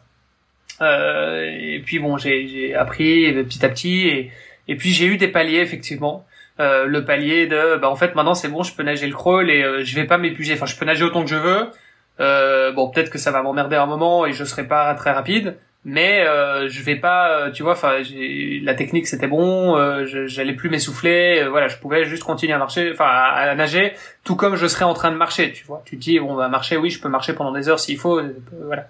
Et là, c'était un petit peu ça. Et j'ai eu un premier palier, puis j'ai fait mon premier triathlon, c'était une distance olympique. Bah là, j'ai eu un palier aussi, tu vois. Je me suis rendu compte que, ah bah tiens, en fait, je suis capable de nager en eau libre, et puis tu vois, et puis ah, je suis capable de tenir 500 mètres en course à balle, enfin, et à chaque fois j'ai eu des paliers. J'ai l'impression que après ce palier là, bah c'est bon, c'était un acquis, et ça continue, quoi. Est-ce que toi, t'as l'impression que t'es passé aussi par ces paliers là, ou peut-être que y a plus de paliers pour toi, j'en sais rien. Mais est-ce que t'as l'impression que c'est vrai aussi? Parce que moi, sur le vélo et la course à pied, par exemple, j'ai pas du tout eu ça. Je sens que oui, je peux m'améliorer éventuellement, mais j'ai pas cette impression de palier. En natation, je pense qu'il y a toujours des paliers où on peut essayer de passer un palier au supplémentaire. Pour la petite anecdote, en natation, souvent, il y a des temps qui sont un petit peu significatifs. Typiquement, ça va être sur le 100 mètres, on est un peu plus jeune, le temps des 1 minute. Donc, on dit casser la barre des 1 minute sur le 100 mètres. Et des fois, on va mettre beaucoup de temps à casser justement cette barre des 1 minute, à faire 1 minute 01, 1 minute 02, 1 minute 00. Et puis, au moment où on va passer justement la barre des 1 minute à faire 59, et bah derrière, les nageurs, ils arrivent à passer beaucoup plus facilement à 57, à 56, à 55. Donc, il y a ce palier, mais je pense qui est mental. Et puis après, il y a ce deuxième palier qui peut s'expliquer par le point de vue technique. Donc, je sais que moi, à un moment donné, j'étais vachement bloqué sur un temps, sur le 200 mètres nage libre, où j'étais resté 3 ans à stagner et à faire tout le temps le même temps. À chaque compétition, je faisais tout le temps pareil. Et puis, il y a un moment où j'ai passé le palier supplémentaire, où je suis passé où j'ai pris 2 secondes en moins, où j'ai enlevé 2 secondes à mon temps. Et en fait, je pense que ça s'est expliqué surtout d'un point de vue technique, où j'avais modifié, mon retour de bras, et puis ma technique de nage. Et des fois, je pense que ça peut prendre un petit peu de temps à se mettre en place. On a tellement ces automatismes de tout le temps nager à certaines allures, à certaines vitesses, que rien que le fait de changer quelque chose, ça peut modifier un autre point de sa technique, et des fois ça peut complètement débloquer toute une course entière. Je sais pas si j'ai été très clair dans mes explications, mais c'est un peu ça le principe, quoi. Pour moi, il y a 2 paliers, il y a le palier mental, et puis il y a le palier technique, où des fois on va rester bloqué à un certain palier, tout simplement parce que techniquement on n'a pas réussi à trouver tous les bons automatismes encore, ou alors qu'on arrive à le mettre que sur une certaine distance un peu Ouais, c'est vrai que c'est intéressant. Et j'ai l'impression, après bon, c'est très propre à moi, mais j'ai l'impression que la grande majorité des paliers, ils sont psychologiques, quoi. C'est dans la tête, en fait. Ouais. Parce que entre le moment où j'ai fait la veille, tu vois, de mon premier triathlon et le lendemain de mon premier triathlon, ma technique, elle a pas changé des masses, tu vois. Enfin, je veux dire, mais par contre, moi, j'avais acquis un truc, c'était ah ouais, en fait. Ah ouais, je suis capable de faire 1500 mètres de nage avec des gars qui me foutent des coups de coude, des trucs, des machins, alors que de base j'étais pas hyper à l'aise dans l'eau, quoi, tu vois. Donc pour moi, ouais, pour moi la grande majorité des paliers, j'ai l'impression ils sont vraiment mentaux, quoi. Ouais, ça c'est clair. Je pense que ouais, les paliers sont mentaux pour la simple et bonne raison que des fois on s'en sent pas capable, ou alors des fois même si on l'a répété plusieurs fois à l'entraînement, il nous faut peut-être 2 ou 3 compétitions avant de se dire bon bah c'est bon, là je l'ai automatisé, là je sais le faire. Et puis après, ça passe tout seul. Et c'est ouais. Et en soi, c'est un peu comme, enfin, je fais le parallèle hein, avec le vélo ou même la course à pied. Mais à vélo, ton premier 100 km, bah ouais, une fois que t'as fait un premier 100 km, c'est beaucoup plus facile de te dire bon bah je vais en faire un autre, tu vois. Idem pour le 200, pour le 300, le 500, le 1000. Voilà, une fois que t'as fait ces distances-là, ok, bah je l'ai déjà fait, donc je sais ce que c'est.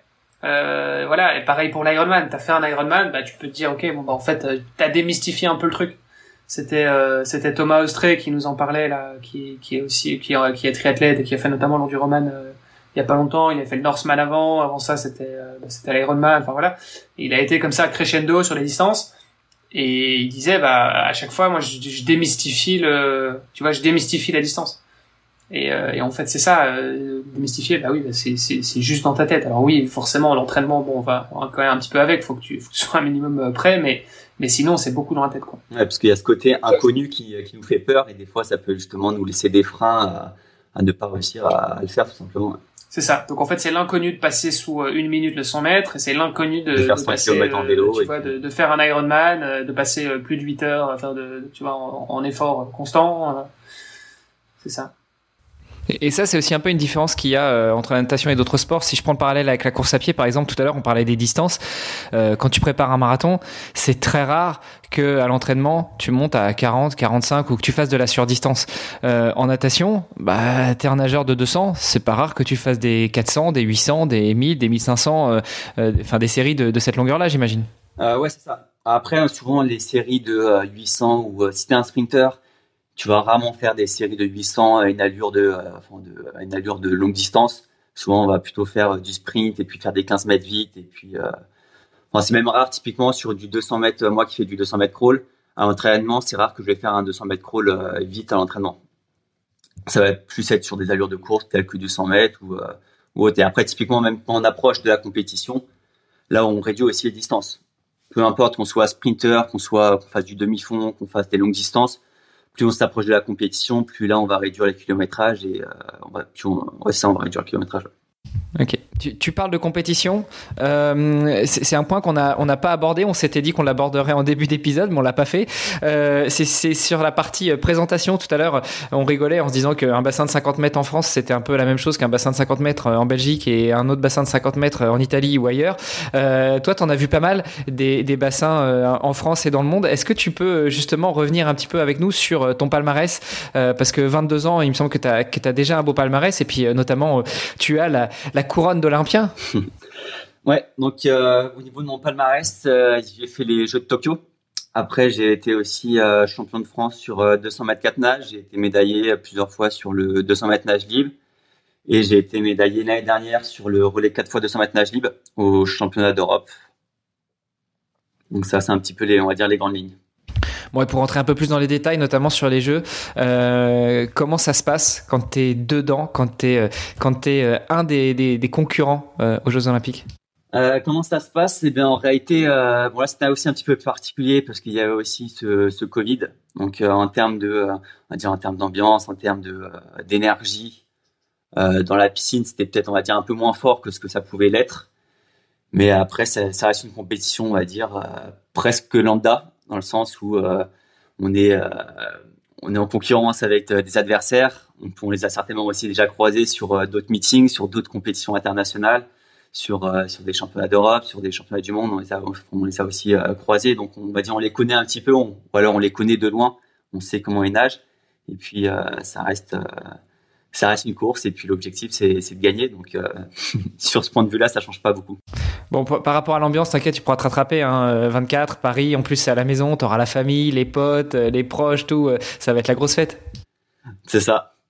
Ouais, je pense que ça sera pas pareil. Tu vas te spécialiser sur les mêmes distances, 204 nages et 200 livres. Ouais, je vais rester sur ces deux disciplines là parce que voilà, il y a des temps pour les sélections. Typiquement pour 2024, il y aura un chrono à faire. Et en plus du chrono, il faudrait être dans les deux premiers français. Donc ça sera les critères de sélection. Et c'est pour ça que je reste un petit peu, c'est pour ça que je vais rester sur le 200 mètres nage libre et le 200 mètres 4 nages. Et t'es confiant là-dessus ? Ouais, je pense que ça va le faire, ouais. Après, les chronos, ils sont un peu plus durs. Le niveau aussi, il a aussi augmenté. Il y a aussi un peu plus d'adversité, un peu plus de concurrence. Mais en tout cas, je pars confiant et puis je travaille tous les jours pour ça. Donc, de toute façon, faut y croire. Trop bien. C'est vrai que les JO, c'est quand même quelque chose de particulier parce que autant... Tu sais, dans l'entraînement, on parle de microcycle, mésocycle, macrocycle sur une année. On a 1, 2, 3 objectifs principaux sur l'année et en fonction de ça, on va structurer un petit peu notre plan d'entraînement. Une préparation pour les JO, ça se prépare pas sur un an, quoi. C'est quelque chose, ça se prépare sur plusieurs années. Toi, comment tu gères ça ? Est-ce que, tu gères comment ça ? Ouais, c'est ça, une préparation pour les Jeux, ça se prépare 4 ans en avance. Ça se prépare, on va dire, à chaque Olympiade, ça se prépare. Ça se met au point avec le coach, où là, on va savoir un petit peu près le planning de chacune des années. On sait qu'on va avoir typiquement cette année-là les championnats d'Europe, l'année d'après les championnats du monde. Et puis après, on a aussi un temps qu'on se met aussi un petit peu en tête et on sait que typiquement, arrivé à telle période, il faudra qu'on soit capable d'atteindre ce niveau-là pour que justement, dans 4 ans, on puisse être dans la meilleure forme possible, qu'on soit capable de réaliser ce chronomètre-là. Et puis, en fait, ça se fait vraiment par palier. Et puis, on se met des objectifs année en année pour arriver au bout de ces 4 ans qui sont les Jeux. Mmh. Ouais, c'est ça. C'est des objectifs sur 4 ans. Ok. Mais c'est hyper intéressant. Et je pense que la plupart des triathlètes et athlètes au sens large ont quelque chose à apprendre de ça aussi, parce que j'ai l'impression que la majorité des athlètes amateurs, en fait, ils n'ont pas vraiment de vision long terme. Ils ont une vision très à 1 an, quoi. Tu vois, à maximum à 2 ans si vraiment ils partent de loin. Moi, quand j'ai commencé le triathlon, j'ai dit je vais faire un Ironman. Moi, mon coach de l'époque m'a dit écoute, ok, mais pas la première année. Fais d'abord une année avec des quarts et des semis, et puis tu feras un Ironman l'année suivante. Tu vois, donc j'avais cette vision de 2 ans, mais j'ai jamais eu une vision à 4 ans. Tu vois, jamais je me suis dit attends. Moi, en tant qu'athlète amateur, dans 4 ans, j'ai envie de faire... J'en sais rien, tu vois. Je sais pas du tout. Mais je pense que pour autant, c'est quelque chose qui t'apporte énormément, de te dire, voilà où est-ce que j'ai envie d'arriver dans 4 ans. Et comment j'ai envie de... Et puis même au-delà, hein, je veux dire, dans 10 ans, dans 20 ans, où est-ce que je me vois ? Et c'est vrai que c'est des discussions qu'on a eues aussi pas mal de fois, parce que parfois, quand tu fais du sport un petit peu intense... tu peux avoir tendance à t'user un peu rapidement, et ça arrive beaucoup dans le triathlon. Il y a des gens qui découvrent le triathlon, ils se prennent une passion pour le triathlon, et en fait ils deviennent un peu des geeks, ils deviennent obsédés par ça, ils font ça à fond jusqu'à arriver un peu à un truc de surentraînement où en fait ça en devient un peu malsain. Tu vois, tu pars ton job, tu divorces. je prends le cas un peu extrême, mais non, mais je veux dire, c'est vrai que ça peut devenir parfois obsessionnel. Et puis après, c'est des gens qui quittent le truc et puis voilà, ils arrêtent complètement. Donc avoir une vision long terme et de se dire comme Anne Dubendidou là, qu'on connaît bien sur Instagram, qui passait pas longtemps sur le podcast, qui nous disait moi à 78 ans. Je veux être la super mamie qui double tout le monde sur les ultra trails. Tu vois, et donc avoir cette vision aussi long terme et te dire moi ce qui m'importe c'est pas tellement mon objectif de l'année prochaine, ça reste même si c'est un gros objectif, c'est pas l'objectif absolu de ma vie. L'objectif de ma carrière sportive, c'est d'arriver effectivement une fois que je serai à la retraite, de pouvoir performer à ce moment-là, et voilà. Et pour ça, il faut que je mette en place des choses aujourd'hui, et donc je vais pas me cramer aujourd'hui, je vais faire les choses à mon aise. Et je vais évoluer petit à petit, et je vais avoir une vision un peu plus long terme, quoi. Ouais, de toute façon, je pense que la vision long terme, elle est quand même très importante, dans le sens où c'est ça qui va un petit peu te driver sur les moments un peu plus compliqués. En fait, la vision long terme, pour moi, c'est un petit peu le but ultime, un peu mon rêve. Et puis, c'est là où en fait, ça vient de driver dans les moments où c'est un peu plus dur, les séances où c'est un peu plus dur, bah, là, tu peux y penser. Sur là où tu fais, typiquement, où tu vas avoir des échecs, c'est grâce à ça où tu vas pouvoir rebondir et te dire, bon, bah, là, c'est pas grave, cette année, tu l'as peut-être loupé, mais tu peux encore te rattraper. Et puis, l'objectif, c'est ça, c'est cette vision long terme. Donc, je pense que c'est hyper important d'avoir cette vision long terme, d'avoir aussi des objectifs à moyen terme, à court terme. Et en fait, c'est ça qui va t'emmener vers le long terme. Mais en tout cas, c'est hyper important d'avoir ça, en fait. Oui, mais ça dépend quel est ton point de départ, tu vois. Est-ce que ton point de départ, c'est ta vision et de où est-ce que je veux être dans 5, 10, 20 ans? Et puis, en fonction de ça, bah, je vais saucissonner et me dire, bon, bah, ok, du coup, voilà ce que je dois faire sur le moyen terme puis sur le court terme. Ou est-ce que ta vision, c'est de dire, bah, je veux faire ça l'année prochaine, coûte que coûte. Et puis après, on verra bien, tu vois.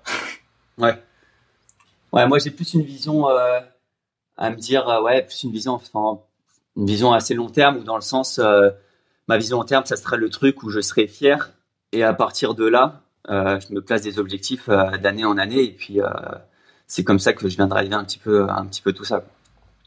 Là, toi, tu as une vision jusqu'au jeu à Paris en 2024. Au-delà de ça, t'as déjà des plans? J'ai déjà quelques idées. Après, un plan, on va dire, très précis de ce que je vais faire après 2024, non, ça, je ne saurais pas dire, mais je sais que j'ai quelques petites idées, en tout cas. Et c'est quoi tes idées ? Tu restes sur du 200 mètres, tu restes en natation, ça dépendra de mes résultats, je pense, après 2024, ouais. Si je continue ou si j'ai envie de complètement faire autre chose. Mais en tout cas, ce qui est sûr, c'est que là, jusqu'à 2024, on va dire, je vais y être à fond. Et après, au-delà, en fonction des résultats, j'aviserai. J'ai un petit peu deux plans. Et puis, je modifie rien. Plan A, plan B, quoi. C'est ça. C'était un peu la question que j'allais te poser, parce que tout à l'heure, on disait qu'en gros, il te restait une dizaine d'années avant d'être pensionné, avant de nous rejoindre. Et finalement, 10 ans, bah, ça fait presque 2 Olympiades. Donc, il y a Paris, et puis il y en aurait encore 2 autres derrière. Est-ce que tu te vois aller jusque-là si tes résultats sont bons, ou est-ce que c'est aussi pour ça que tu fais des études, tu te dis, OK, je me suis bien éclaté, je me suis bien amusé, mais c'était dur, éprouvant, épuisant d'être sportif de haut niveau, et puis on va passer à autre chose, on va rentrer dans la vie active, ou certains diraient, je mets des gros guillemets, la vraie vie. Ouais, c'est ça. Donc dans un premier temps, c'est plus le côté si je réussis, on va dire, au Jeux de Paris, et que tout se passe, on va dire, comme je l'ai souhaité, comme ce que j'y ai pensé. Là, de ce côté-là, je pense que je continuerai à nager jusqu'à que j'en ai plus envie, tout simplement. Et puis autrement, si ça se passe moins bien et que j'en ai un petit peu moins marre, donc j'en ai un peu moins envie, là, dans ce cas-là, j'arrêterai et puis j'irai dans la vie active, dans la vie professionnelle, et puis je m'éclaterai d'une autre manière. En tout cas, je sais que moi, le premier truc qui est important pour moi, c'est le côté plaisir. À partir du moment où je prendrai plus de plaisir dans la natation, je sais que j'arrêterai de nager. Et là, toi, tu prends systématiquement du plaisir ? Pas tout le temps, mais la majorité du temps, oui, quand même. C'est quand tu oui, c'est ça. Tant que t'es au-delà de 50%, ça va. Ouais, c'est ça. Après, c'est sûr qu'en entraînement, c'est pas toujours une partie de plaisir. Il y a des moments où ça. Mais bien sûr, c'est pour ça que je te titille un peu, mais je te comprends. Et plus de 50%. Bah après, le plaisir, tu le trouves aussi une fois que t'as terminé l'entraînement et tu dis, ah putain, j'en ai chié, mais qu'est-ce que c'était bon quand même. Au final, je suis allé au bout, quoi. Il y a un point qu'on n'aborde pas souvent aussi parce qu'on n'a pas forcément toujours des sportifs de très haut niveau, c'est la partie financement et notamment la natation. Alors on sait que le 50 mètres, le 100 mètres, c'est les disciplines reines dans la natation, surtout en France. Comment on vit en tant que sportif de haut niveau sur des disciplines, sur des spécialisations qui sont pas forcément celles qui sont sous les feux de la rampe? Ouais. Alors là, moi, depuis cette année, je suis, on va dire, considéré comme nageur professionnel dans le sens où j'ai un club qui me soutient. Donc moi, je suis rattaché au club de Nogent-sur-Marne. Et en fait, j'ai un salaire tous les mois. Donc c'est de ça que je vis, c'est de ça que je suis financé. Et puis après, il y a tout ce qui est partenaires externes. Donc ça peut être tout ce qui est sponsoring, mécénat, qui vont venir aider le nageur. Et après, c'est tout ce qui est primes. Donc sur des compétitions, il va y avoir des primes sur les championnats du monde, championnat d'Europe, si tu fais une médaille, demi-finale, finale, tu vas avoir des primes. Et ça monte haut, ces primes ? Alors j'imagine que ça dépend des championnats, mais est-ce que c'est en dizaines de milliers d'euros ou c'est quelque chose, ça met un peu de beurre dans les épinards ? Des fois, ça te permet juste d'acheter les épinards, d'ailleurs. Ouais, bah, ça dépend des primes. Je sais que pour une prime au jeu, si tu fais médaille olympique, je crois que ça doit être dans les 60 000, il me semble. Après, par contre, sur les championnats du monde, ouais, ça varie quand même pas mal. Après, je sais qu'il y a la FED qui reverse des primes. Après, tu as les championnats. Donc, c'est la FINA, typiquement, pour le championnat du monde, c'est la FINA. Donc, eux, ils te reversent aussi une prime sur les finalistes, sur les médaillés. Et ça varie, ça peut aller de 15 000 à 400 euros. Juste pour mettre en parallèle, hein, quand tu dis si tu fais une médaille aux Jeux Olympiques, c'est peut-être 60 000. On en a parlé tout à l'heure, hein, les JO, ça se prépare sur 4 ans. Donc 4 ans de salaire où quasiment tu fais rien d'autre que t'entraîner. Si tu n'as pas forcément eu la possibilité d'avoir des partenaires ou des sponsors, bah finalement 60 000 euros pour 4 ans, ça, si tu ramènes ça à une année, ça ne fait pas énorme finalement. Donc tu es au SMIC, quoi. Ouais, c'est ça, c'est clair. Sur 4 ans, si on répartit à chaque fois d'année en année, ça reste pas énorme. C'est pour ça que s'il n'y a pas de partenaires, si tu n'as pas de sponsoring ou de mécénat, c'est vrai que ça reste compliqué d'en vivre. Alors, on est très loin du foot où là, c'est plusieurs zéros avant la virgule et par mois. Ah, totalement, là, on est très loin, ouais. Ça, je pense qu'on a beau le comparer à chaque fois, on atteindra difficilement le foot. Mais bon, on y travaille. Il n'y a pas la même audience. Tu vois, en tout cas, je pense que voilà, ça reste. Mais on y travaille, on donne un peu de, tu vois, on médiatise un petit peu les sports d'endurance, donc. Ouais, peut-être qu'un Michael Phelps s'en sort pas trop mal. Les frères et sœurs Manaudou s'en sont pas trop mal sortis en France, mais ça reste des exceptions, quoi. Ouais, c'est ça, ouais. Oui, il y a toujours des exceptions qui s'en sortent mieux que d'autres. Après, forcément, si tu fais des très bons résultats, si t'es champion du monde, à côté de ça, tu vas avoir beaucoup plus de partenaires, et ça va être beaucoup plus facile. Après, le plus compliqué, c'est pour ceux qui ne sont pas encore au très très haut niveau, mais qui sont juste en dessous. Et là, par contre, souvent, la majorité des cas, ils n'ont quasiment rien. Bah écoute, super Enzo, épisode hyper intéressant. Ça te parle le triathlon ? Tu te dis un jour peut-être, je ferai un triathlon quand j'arrêterai de nager en bassin ? Je pense pas que je vais me mettre au triathlon quand je vais arrêter de nager. Mais après, j'aime bien. En tout cas, j'aime bien faire du vélo. J'aime bien nager. Courir un peu moins, par contre. J'avais déjà fait un run and bike. Ça, j'en ai déjà fait plusieurs. J'ai trouvé le principe sympa et j'aime bien ce côté un petit peu d'être aussi dans la nature et pouvoir s'éclater aussi d'une manière aussi un peu différente. Mais je pense pas que je me mettrai pas en tout cas à 100% dans le triathlon dès que j'arrêterai la natation. Oui, non, mais attention, mais forcément pour toi, quand je te parle d'un sport, toi tu vois tout de suite, tu penses JO, tu penses voilà, mais je veux dire, est-ce que tu te vois faire un peu de triathlon comme ça, juste pour le fun, quoi ? Peut-être, ouais, c'est possible. C'est possible que pour le fun, ouais, c'est possible que j'en fasse un petit peu, ouais. Ça arrivera. C'est un peu un truc c'est un peu la bucket list, tu sais, c'est le truc qu'il faut faire une fois dans sa vie. C'est ça. Un petit Ironman, hop. Voilà, si ça peut te motiver, tu nages combien aux 4000 ? Aux 4000 mètres ? Alors là, franchement, je ne saurais pas te dire. Bon, admettons que t'es quoi ? T'es, allez, sur un 4000, j'arrondis à 4000, mais tu dois être en dessous des 50, largement en dessous des 50 minutes pour un 4000. Ouais, je pense que je dois être à 45 minutes. Bon, je sais pas quelle est la moyenne sur un Ironman, Olivier, on n'est pas loin d'une heure 20 pour les 3008. Non, mais tu parles de deux choses différentes. Nager en bassin avec des virages, ouais, c'est pas d'accord. La même chose que... Ouais, en eau libre, okay. Avec le courant, ça reste quand même beaucoup plus dur. Ouais, mais tu regardes. Et des mecs qui te foutent des coups de coude, c'est pas la même chose, quoi. Bon, tu prends un Ironman en lac, 3008, admettons que tu le tournes en 50, hein. Tu tournes le 3008 en 50. Si tu prends la moyenne des nageurs sur 3008, sur Ironman, on est autour d'une heure 20, je crois, c'est ça, hein, Olivier? La moyenne. Sans doute, je suis dans la moyenne, donc ça doit être ça. donc tu vois, t'as déjà, rien que sur la partie natation, t'as déjà une demi-heure d'avance. Donc ça te laisse le temps de progresser en vélo et en course à pied. Est-ce que je te l'ai bien vendu là, Enzo ? C'est pas mal. Je vais peut-être y penser du coup. Après, je crois que c'était un peu la stratégie qu'avait observé, enfin la stratégie. C'est ce qui avait aussi motivé un peu David Alderback, qui est un très très bon nageur et qui finalement, avec très peu d'entraînement, sort très bien de l'eau. Et puis après, il travaille le vélo et la course à pied. Et puis ça lui a permis d'aller quelques fois sur des belles compétitions et notamment à Hawaï. Encore petite question, est-ce qu'on peut vraiment faire la différence sur le point de vue de natation au niveau du triathlon ? En termes de temps, oui, non, ce qu'on dit, c'est que tu peux perdre un triathlon sur la natation, mais ouais, tu peux le gagner sur la course à pied. Okay. Donc, bon, c'est ce qu'on dit. Mais donc, c'est vrai qu'effectivement, si tu prends une demi-heure de retard sur la natte, c'est compliqué d'aller le récupérer par la suite. Après, c'est vrai que c'est pas ça qui va te permettre de le gagner pour autant. Ouais, ça c'est sûr. Mais maintenant, ce qui est intéressant, c'est que si tu regardes la plupart des athlètes, enfin, des triathlètes au niveau, en général, ils viennent de la nage. En tout cas, c'est des bons nageurs à la base, quoi. Tu regardes un Vincent Loïs par exemple, bon c'est un peu l'exemple typique, tu vois, mais parce que la natation c'est un sport technique et c'est plus difficile de te dire comme moi, je sais pas, je devais avoir 25-26 ans quand je me suis mis au triathlon et je savais pas vraiment nager, tu vois. Enfin je veux dire c'est beaucoup plus difficile, alors que si de base t'es un bon nageur, tu te dis bon le vélo c'est pas trop mon truc mais voilà. Bah ça marche quand même. Claire Michel qui est pareil une autre athlète olympique qu'on a eu aussi sur le podcast, bah voilà c'était une bonne nageuse, elle a nagé quand elle était jeune, elle faisait ça à fond quoi. Et donc en fait le fait d'être un bon nageur, bah ça te permet déjà d'avoir des bonnes bases pour la suite, parce que c'est plus facile d'apprendre à pédaler, enfin tu vois à pousser sur tes pédales plutôt que nager quoi. Ou à courir, voilà exactement, que de nager. Donc voilà. Puis il y a l'aspect, la natation c'est le premier sport du triathlon. Donc tu sors de l'eau, même si tu passes du bassin à l'eau libre, etc.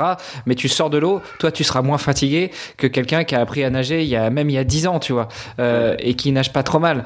Là où quelqu'un qui apprend plus tard, bah, il va sortir de l'eau, il sera déjà épuisé, il aura déjà mal à l'épaule, etc. Un très très bon nageur va sortir de l'eau facile. À la limite, la difficulté, ça va être d'enlever le néoprène, quoi, mais bon. En toute objectivité, hein, Enzo. On n'a rien à vendre. Voilà. Ton plan de carrière, si tu l'as pas, nous, le long terme, on le voit pour toi. Dans 10 ans, tu nous fais un petit coucou, on te montre un peu comment faire du tri. Bon, moi, je serai déjà vieux. Et puis on t'emmènera sur tes premières courses. Parfait. Vous donnerez 2-3 petits tips avant sur le triathlon, sur la stratégie, et puis après on pourra partir.